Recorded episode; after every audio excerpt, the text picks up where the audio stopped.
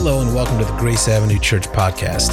As you listen to this message, I pray that you're built up, encouraged through God's word, and I pray that His Holy Spirit leads you and guides you in the way that you should go. I pray that He gives you answers for your questions, healing and help for your life.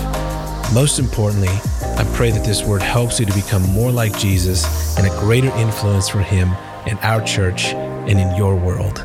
Now, let's grow together. Enjoy the message. You know, today we're celebrating the resurrection of Jesus, the king who wore the crown of thorns, but now wears the crown of victory. Okay? Because of his resurrection, we can worship him here, we can worship him everywhere. We can worship him in our home, we can worship him in our car, we can worship him as free people, people who've been redeemed, people who've been saved, people who've been filled with his Holy Spirit. People who now live and walk with a power greater than just natural power and natural strength that we've been given. Because of the resurrection, there's a supernatural strength residing on the inside of us, those who believe. So on Friday, his final words were, It is finished. And now, because of his resurrection, we declare he is risen. Amen. Today's about Christ's victory over death, hell, and the grave. Jesus was crucified. He was beaten, he was bruised, he was spit upon, he was mocked, he was ridiculed. Okay? He was beaten so we could be forgiven. The sacrifice he made was so that we could be forgiven. He was buried. His body was wrapped, it was prepared for burial, it was placed in a tomb. And then, on the third day, he was raised to life they discovered he's not there.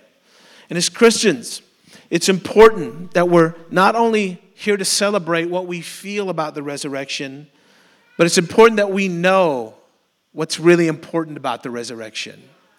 Are you with me this morning? It's not enough that we feel great about the resurrection and how it makes us feel. It's important that we're grounded in the truth of what we know about the resurrection because really everything rests on this. If Jesus had been crucified but not raised from the dead, there'd be no, there would be no hope for life after death. There'd be no hope for eternity. If the resurrection had not taken place, then things that Jesus said, like, I go to prepare a place for you, would not matter. They would not be true. Things that, that Jesus said, like, I will be with you always, they would not be true. This is so important. So, this morning, I want to strengthen your understanding about the most important event in the history of mankind. Okay, what's the purpose of the resurrection? What's its purpose? What does it mean for us? What does it mean in this time, in this year, in this generation, in this nation, in this city, in your life, for you individually? Okay? Here's number one. Firstly, the resurrection of Jesus establishes living hope for the journey of life. Living hope for the journey of life. You know, sometimes people say, man, life is short. But how many of you know who are older, life is actually long? And it's a lot longer than you wish it was sometimes. Aches and pains and things hurting that didn't used to, things you have to deal with for extended amounts of time. Okay, so life is not actually short, life is actually very long, and the choices that we make have long term impact. And the resurrection establishes in us a living hope for the journey of life. You know, Jesus said that like rivers of living water would be flowing from out of us. That's what salvation is like. That's the power of the gospel. This is why we have an insatiable appetite for God, because there's always a river flowing in us. There's always a life flowing in us. There's always hunger and thirst flowing in us. That's why we can't be satisfied in sin. That's why we can't be satisfied in temporary things because the fresh flow of God is trying to flow through us to get us to what's true. 1 Peter chapter 1 verse 3 says, "Blessed be the God and the Father of our Lord Jesus Christ, according to his great mercy." Come on, are you thankful for his great mercy? He has caused us to be born again to a living hope, a living hope through the resurrection of Jesus Christ from the dead. We have a living hope. You know, as we see what's going on in our country, as we see what's happening in our nation, as we see corruption in, in leadership in all kinds of places, as we see greed, as we see murder, as we see terror, as we see horrible, dysfunctional things, as we see perversion, as we see all these things, we have to ask ourselves where, what is our hope in? Where is our hope? Where is our hope? Where is our hope this morning? Is it in something? Is it in someone else? Is it in us having enough money to build a life where we can escape from some of the madness and go buy some land somewhere and escape all the craziness? What is our hope in? And if we don't want to face that question this morning, our children will have to face that question. Our grandchildren will have to face that question. What is our hope in? Do we have hope in some random thing or do we have living hope that's found in Jesus? So you can't live on this earth and, and unless you have a heart of stone and not be affected in your heart and your mind by the things that we're seeing every single day, every single month, every single year that goes by. There's a difficulty. I've asked a few people in their, in their 70s recently, have you ever seen it this bad, just in your lifetime? Have you ever seen it this bad? And they've said, no, I haven't. I haven't seen it this divided politically. I haven't seen it this corrupt and this bad in our nation. But thank God that we have a living hope. A living hope that in the first century of Christianity changed people that were under Roman occupation, changed people that were oppressed, impacted people. The life of the gospel invaded the hearts and the minds of people and swept across the world and still impacts us 2,000 years later. We have a living hope. See, the resurrection of Jesus is not hype to live on, it's hope to live with. Come on, you ever feel, you know, tomorrow, if you have to go back to work, you're like, oh man, I got to go back to work tomorrow. How many of you feel like that right now? Because I just said it. You weren't thinking about it, but now you're thinking about it. Oh, I got to go back, right? And so sometimes you got to get hyped for Monday. You, you need some hype, you need some motivation, okay? But in our faith, we need more than hype. We need hope. We need hope that carries us Monday through Saturday. We need that, that hope that, that is alive in Jesus. I don't know about you, but there have been seasons where I've hit the wall. Things have been so difficult, things have been so internally tormenting. I've, I've, I've faced depression and, and, anxiety that's overwhelming and been at the place where, where I've said to myself, man, I don't know if I have it in me to keep giving out, to keep going. But then I fall back on the living hope. I don't fall into my own circumstances. I don't fall into what I think. I don't fall into what I feel. I fall into a living hope that Jesus says is consistent and that's eternal. See, this, this theme of hope, it's found all throughout the New Testament. The Old Testament books, they point to hope in the Messiah who will come. The New Testament books, specifically the Gospels, they tell us who and what hope truly is that it's Jesus who was born to die for the sins of the world. See, if there's no resurrection, we have no hope. There's no hope for those we love who've passed away. There's no hope for those that we hope to see again one day. There's nothing because if there is no resurrection, that means Jesus did not conquer death. And if Jesus did not conquer death, what is our hope in? What hope do we have? See, Jesus is our living hope for the long journey of life. Number two, the resurrection of Jesus puts death and grief in its proper perspective. It puts death and grief in, our, in its proper perspective. Death is real, it's a real part of life. Grief is real, it's a real part of life. And, and unfortunately, uh, even sometimes in some church circles, we don't learn how to grieve. We don't learn how to go through the process of grief. We experience death, and then somehow we're supposed to just be hyped up into some false reality and not allow grief to be dealt with. Okay? But, but the foundation of where our grief and, and, and death that we see experienced, or death of loved ones, or death of friends, this is grounded in hope of the resurrection. See, First Thessalonians says, We don't grieve as those who have no hope. It's not saying we don't grieve, it's saying we grieve differently. We don't grieve as those who have no hope. We have a hope, and his name is Jesus. And he rose on the third day. I've been to a lot of funerals. I've done a lot of funerals too as a pastor. And I can tell you this I witnessed people who grieve with hope, and I, was, I, I witnessed people who grieve without hope. Because everything is based in the here and now. And the older I get, the more heaven means to me. The older I get, the more eternity means to me. The older I get, the more I long to see people who I've lost. Come on, don't you sense that as well? The older we get, the more at peace we get, the more uh, we face the reality of, of even our death at some point in the future. Hopefully, not today, okay? But some point in the future. We think about these things differently. Where is our hope? It's in the resurrection of Jesus. It's in the resurrection of Jesus. Revelation. Revelation 21 says, He will wipe away every tear from their eyes, and death shall be no more. Neither shall there be mourning. Come on, listen to this. Neither shall there be crying nor pain anymore. For the former things, this life, this world, this time has passed away. Come on, that's the living hope that we have in Jesus.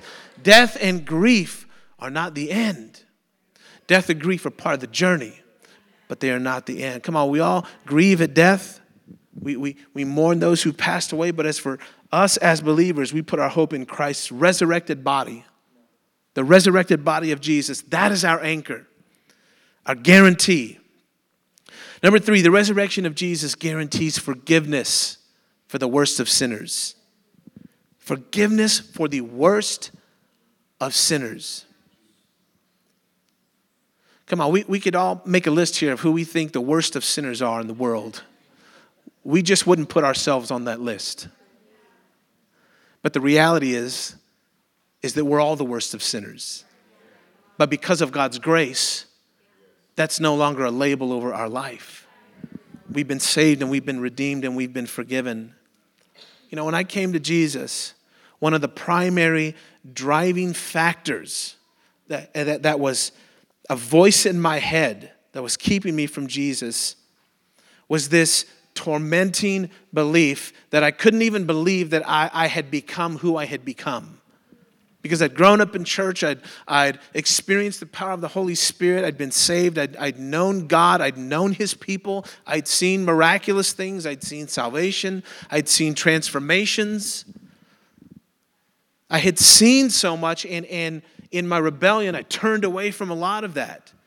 And for years, I, I, I, ran from that. And when God got a hold of me, because how many of you know that the love of God, it continues to draw you even at your worst? That river of living water in you is continuing to try and pump out life and truth and hope and mercy. And it's always calling you back. Amen. It's always calling us back. But one of the driving factors for me was, was looking at how low my life had become and how I felt about myself.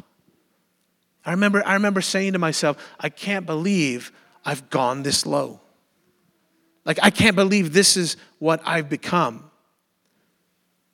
See, at that time, I, I felt like the worst of sinners.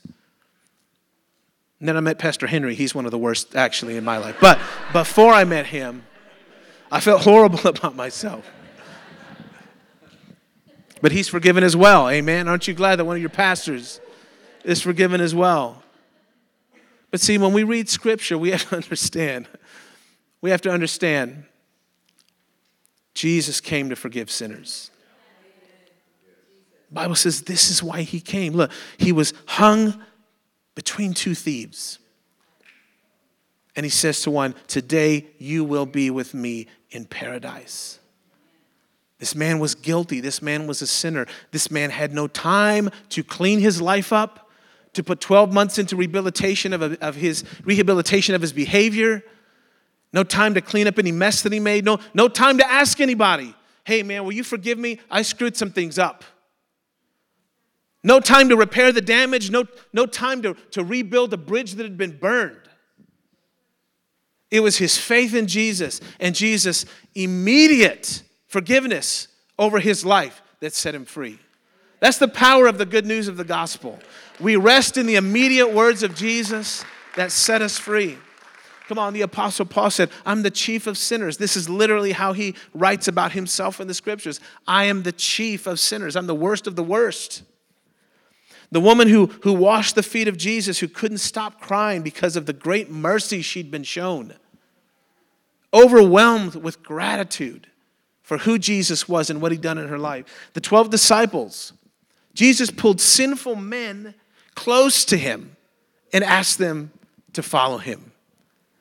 In fact, it says that when Jesus had gone and prayed, he then and went and chose his disciples.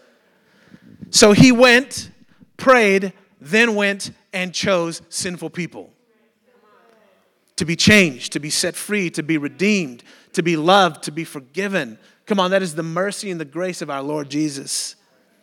To the woman who'd been caught in adultery.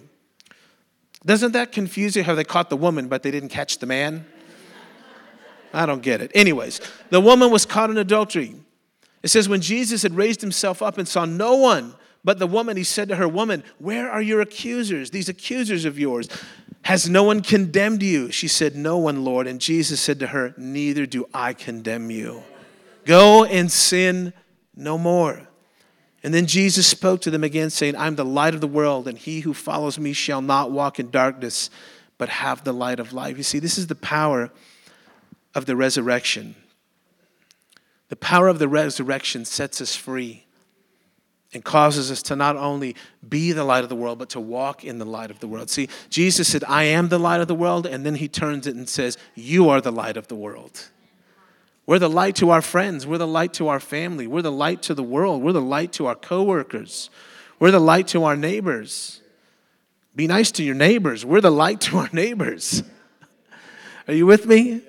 1 Corinthians chapter 15 verse 17 says if Christ is not raised, your faith is futile and you're still in your sins.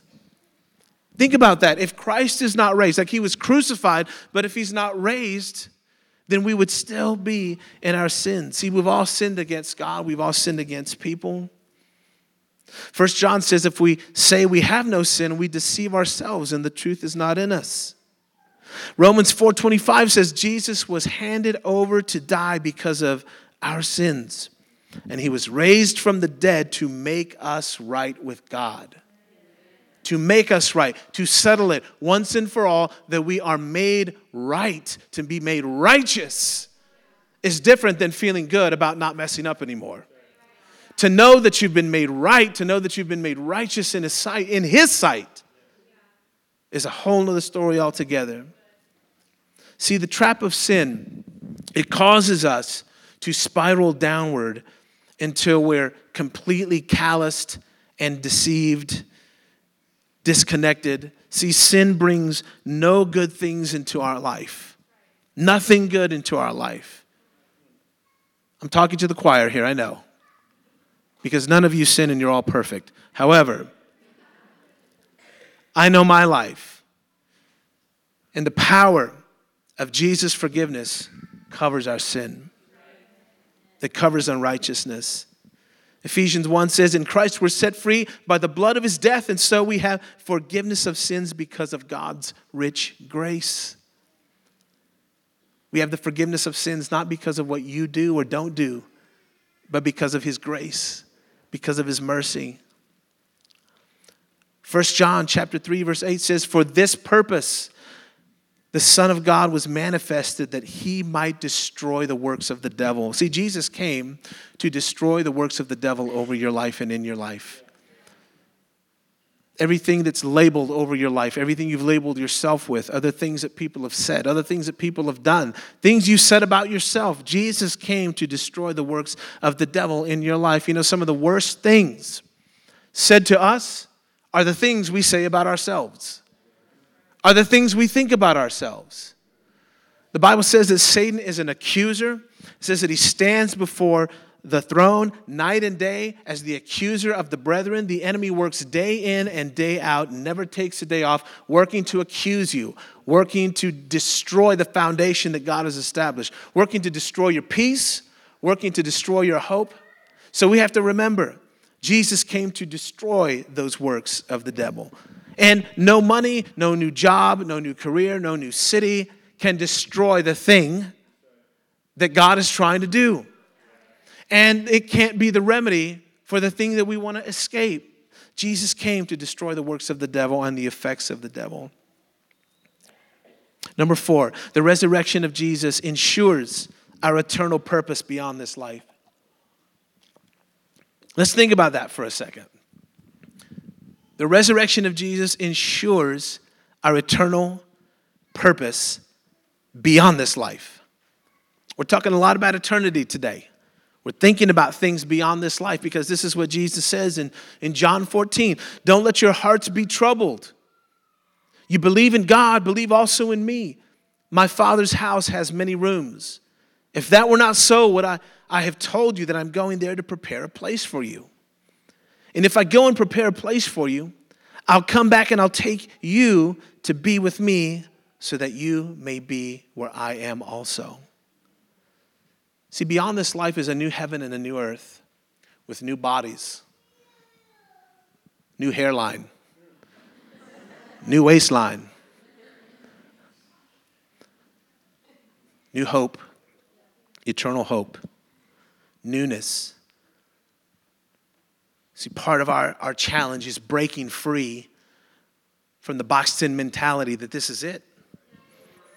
That we got to get everything out of this life quick and fast and make it happen. We're supposed to have an eternal perspective. And the resurrection is the thing that's supposed to ground that into our soul so much that when we lose here, we know it's not the end. That when we don't understand what's going on here, we understand there's a bigger picture at work. I mean, Jesus basically says this hey, hey, he's saying, I'm not lying to you. If this was not true, I would have told you. I am going to prepare a place for you. And the resurrection guarantees that. Maybe this morning you need a bigger picture. Maybe this morning the message was meant to broaden your horizons just a bit. Maybe you've been stuck emotionally, mentally, or spiritually in the here and now. And maybe it's become overwhelming. Maybe this has become too heavy. This life has become too heavy to bear. I want to lift your eyes to heaven this morning. I want to strengthen your faith. I want to help strengthen your soul. Because Jesus says there is something beyond this life, and the resurrection ensures, it ensures our connection to that eternal purpose He's given us and what He's called us to do. Come on, this morning we need to be reminded that we are to keep our eyes and our hearts set on Jesus. Our eyes and our hearts set on Jesus. Lastly, the resurrection of Jesus gives us supernatural power to live and be his witnesses. To live and be his witnesses. Come on, life is more than building a career. Life is more than getting that car or that house Life is more than our, our dreams, our goals. Life is being a witness along this long journey of life so that we stand before a Savior someday who says, Well done, good and faithful servant. Well done, good and faithful mother. Well done, good and faithful father. Well done, good and faithful entrepreneur. Well done, good and faithful student. Well done, good and faithful pastor. Well done, good and faithful friend. Come on, the resurrection gives us supernatural power to live and be his witnesses. Romans 8 says, The Spirit of God who raised Jesus from the dead lives in you. And just as God raised Christ Jesus from the dead, he'll give life to our mortal bodies by the same Spirit living within us. See, God never intended for any of us to live by our own strength. This is the power of God's church connected together, the body. This is the power of being unified with one another. This is why Paul said, Let there be no divisions among you.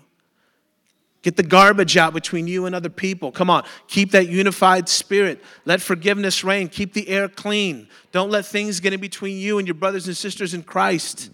Let forgiveness rule. Let it reign.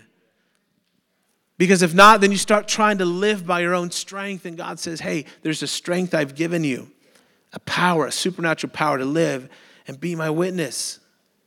See, I, I think that sometimes some of our greatest struggles are because we're trying to live by our own strength, our own mentality, our own way of working it out, our own way of figuring it out. Come on, whenever we're facing difficult situations, we pretty much calculate one or two ways it can go. You ever think about that? Well, it could go this way or it could go that way. What if it goes neither way? What if God has a completely different way you haven't thought about? And what if all your strength is zeroing in on two things that are not even reality, but you're putting your hope in one of these two outcomes? I can speak passionately about this because this is one of my biggest problems. It's going to go this way, God, or it's going to go that way. And it goes neither. And God says, I'm in control. I'll make a way where there seems to be no way. I'm the one who makes rivers in the desert, streams in the wasteland. I'll create the pathway. You'll have to trust me. But don't trust me by your own strength. Trust me by the supernatural strength that I've put on the inside of you. See, God did not make us independent, He made us interdependent, dependent on Him and dependent on one another. And come on, in, in, in, this country, we, we don't like to let people know that we're hurting. We don't like to let people know that we need someone. We don't like to let people know that we're struggling. But it's in those moments where we're leaning on God's supernatural power and His strength and His love for the whole body of Christ that unites us together, that brings us to be able to depend on Him. See, when we isolate, when we withdraw from God's people, when we pull away from the church, from His Spirit, from community, from worship together, we're really saying to ourselves, I've got what it takes to do this life. I don't need anyone else. Now, we don't come out naturally and say that, but essentially by our actions, what we're saying is, I've got this. I can do this. And God's heart is opposite. He wants us to rely on Him because in Him is the power of His Spirit. Zechariah 4 6 not by might nor by power, but by my spirit, says the Lord Almighty. See, resurrection power doesn't just help us live life, it helps us thrive in life and in God's kingdom. Amen?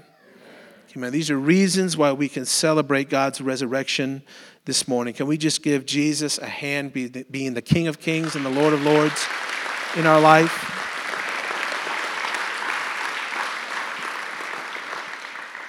I'd like to take this moment to ask you to, to stand up. And I'd like us to close with the sacrament of communion. I'd love for us to take this moment to think, to take our time, to not be in a rush,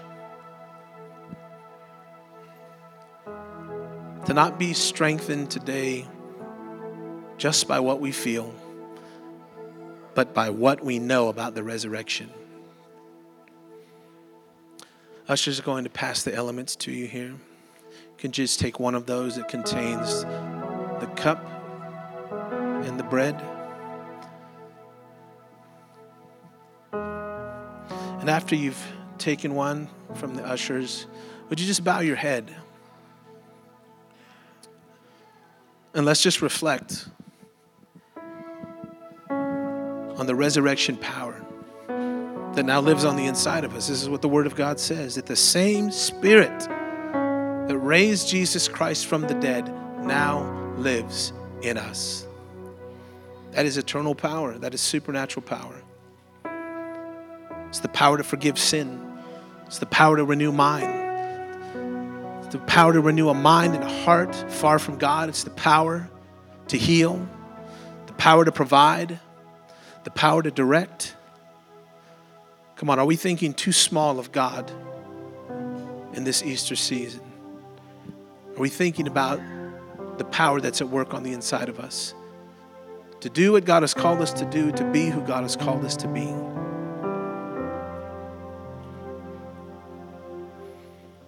He says, Be still and know that I'm God.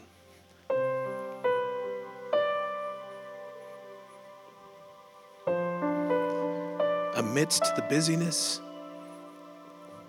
and the rushing around of life is the still small voice of the Lord calling us.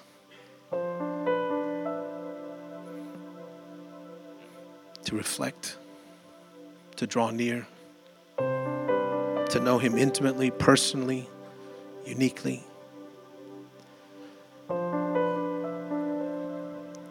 are things God wants to say that social media can never tell you. There are things God wants to say that no human could ever tell you, that no pastor could ever teach you, that no friend could ever encourage you with,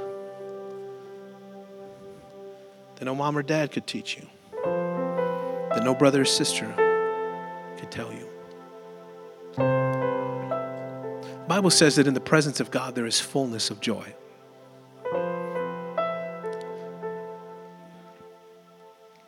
As the Holy Spirit is alive and well this morning, I'm praying that this morning He's restoring joy in your life. These are dark times, these are heavy times. Scripture says that this is the kingdom of God righteousness, peace, and joy in the Holy Spirit. Joy is a mile marker, it's a sign, not hype, not fake, fake smiles. The joy of the Lord, that is our strength. This morning, I'm praying that His resurrection power would stabilize and seal that joy in your life in this season.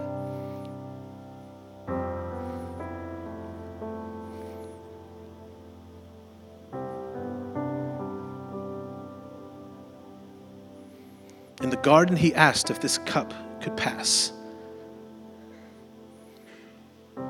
He faced, if you will, yet another temptation his humanness to deal with the impending reality of his coming crucifixion. To know that beyond that moment would be the salvation of all mankind. The anxiety caused him to sweat drops of blood in the garden would only be the first of the drops of blood that would flow from his body.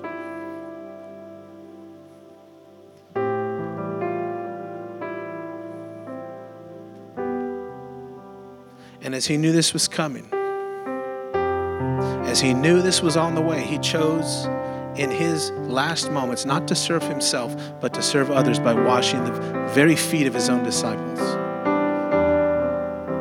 In his final moments, he chose not to be served, but to serve.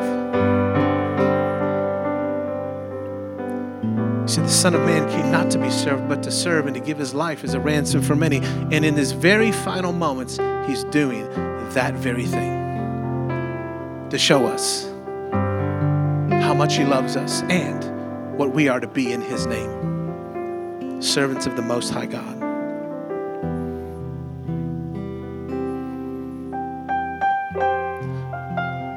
You to look up and I'm going to put a verse up here on the screen from Luke.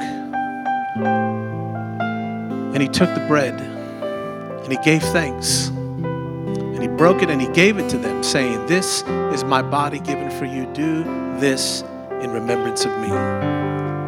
In the same way, after the supper, he took the cup, saying, This cup is the new covenant in my blood, which is poured out for you. This morning, you can take the bread.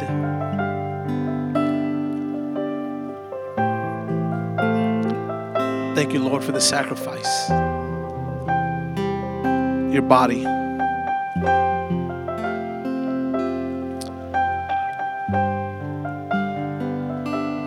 And you can take the cup.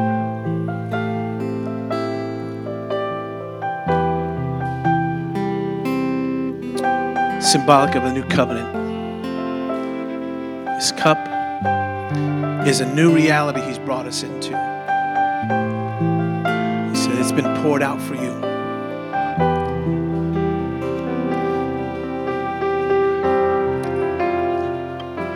You can pass those to the ushers as you finish.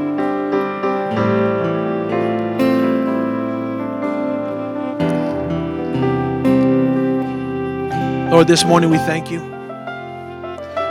for your resurrection, for your glory, for your honor, for your power. that now lives not just eternally, but here and now in your kingdom here on earth. Father, we praise your name. We ask that your power be at work in us. We ask that your joy be settled in us this morning. We ask that we walk out today with a living hope that's been encouraged, that's been strengthened. We thank you, God, for your work on the cross, but we thank you even more that you are risen and seated at the right hand of God today. Lord, we pray that your resurrection life would be at work in us, in our hearts and minds. Lord, let this Easter weekend be one that is marked as different, one that seals where there is doubt, one that seals where there's confusion, one that seals joy from on high into our hearts and minds and in our soul. Lord, we thank you for the work that was done on the cross. We thank you that the tomb is empty. In Jesus' mighty name. And all God's people said, Amen, Amen, Amen. Well, I pray that that word blessed you. If you'd like to know more about Grace Avenue Church or want to know more about how to be a part of what God has called us to here in the city of San Antonio, or if you'd like to sow financially into our vision and mission, please visit us online at graceavenuechurch.com. Thanks so much for listening. We hope to see you soon.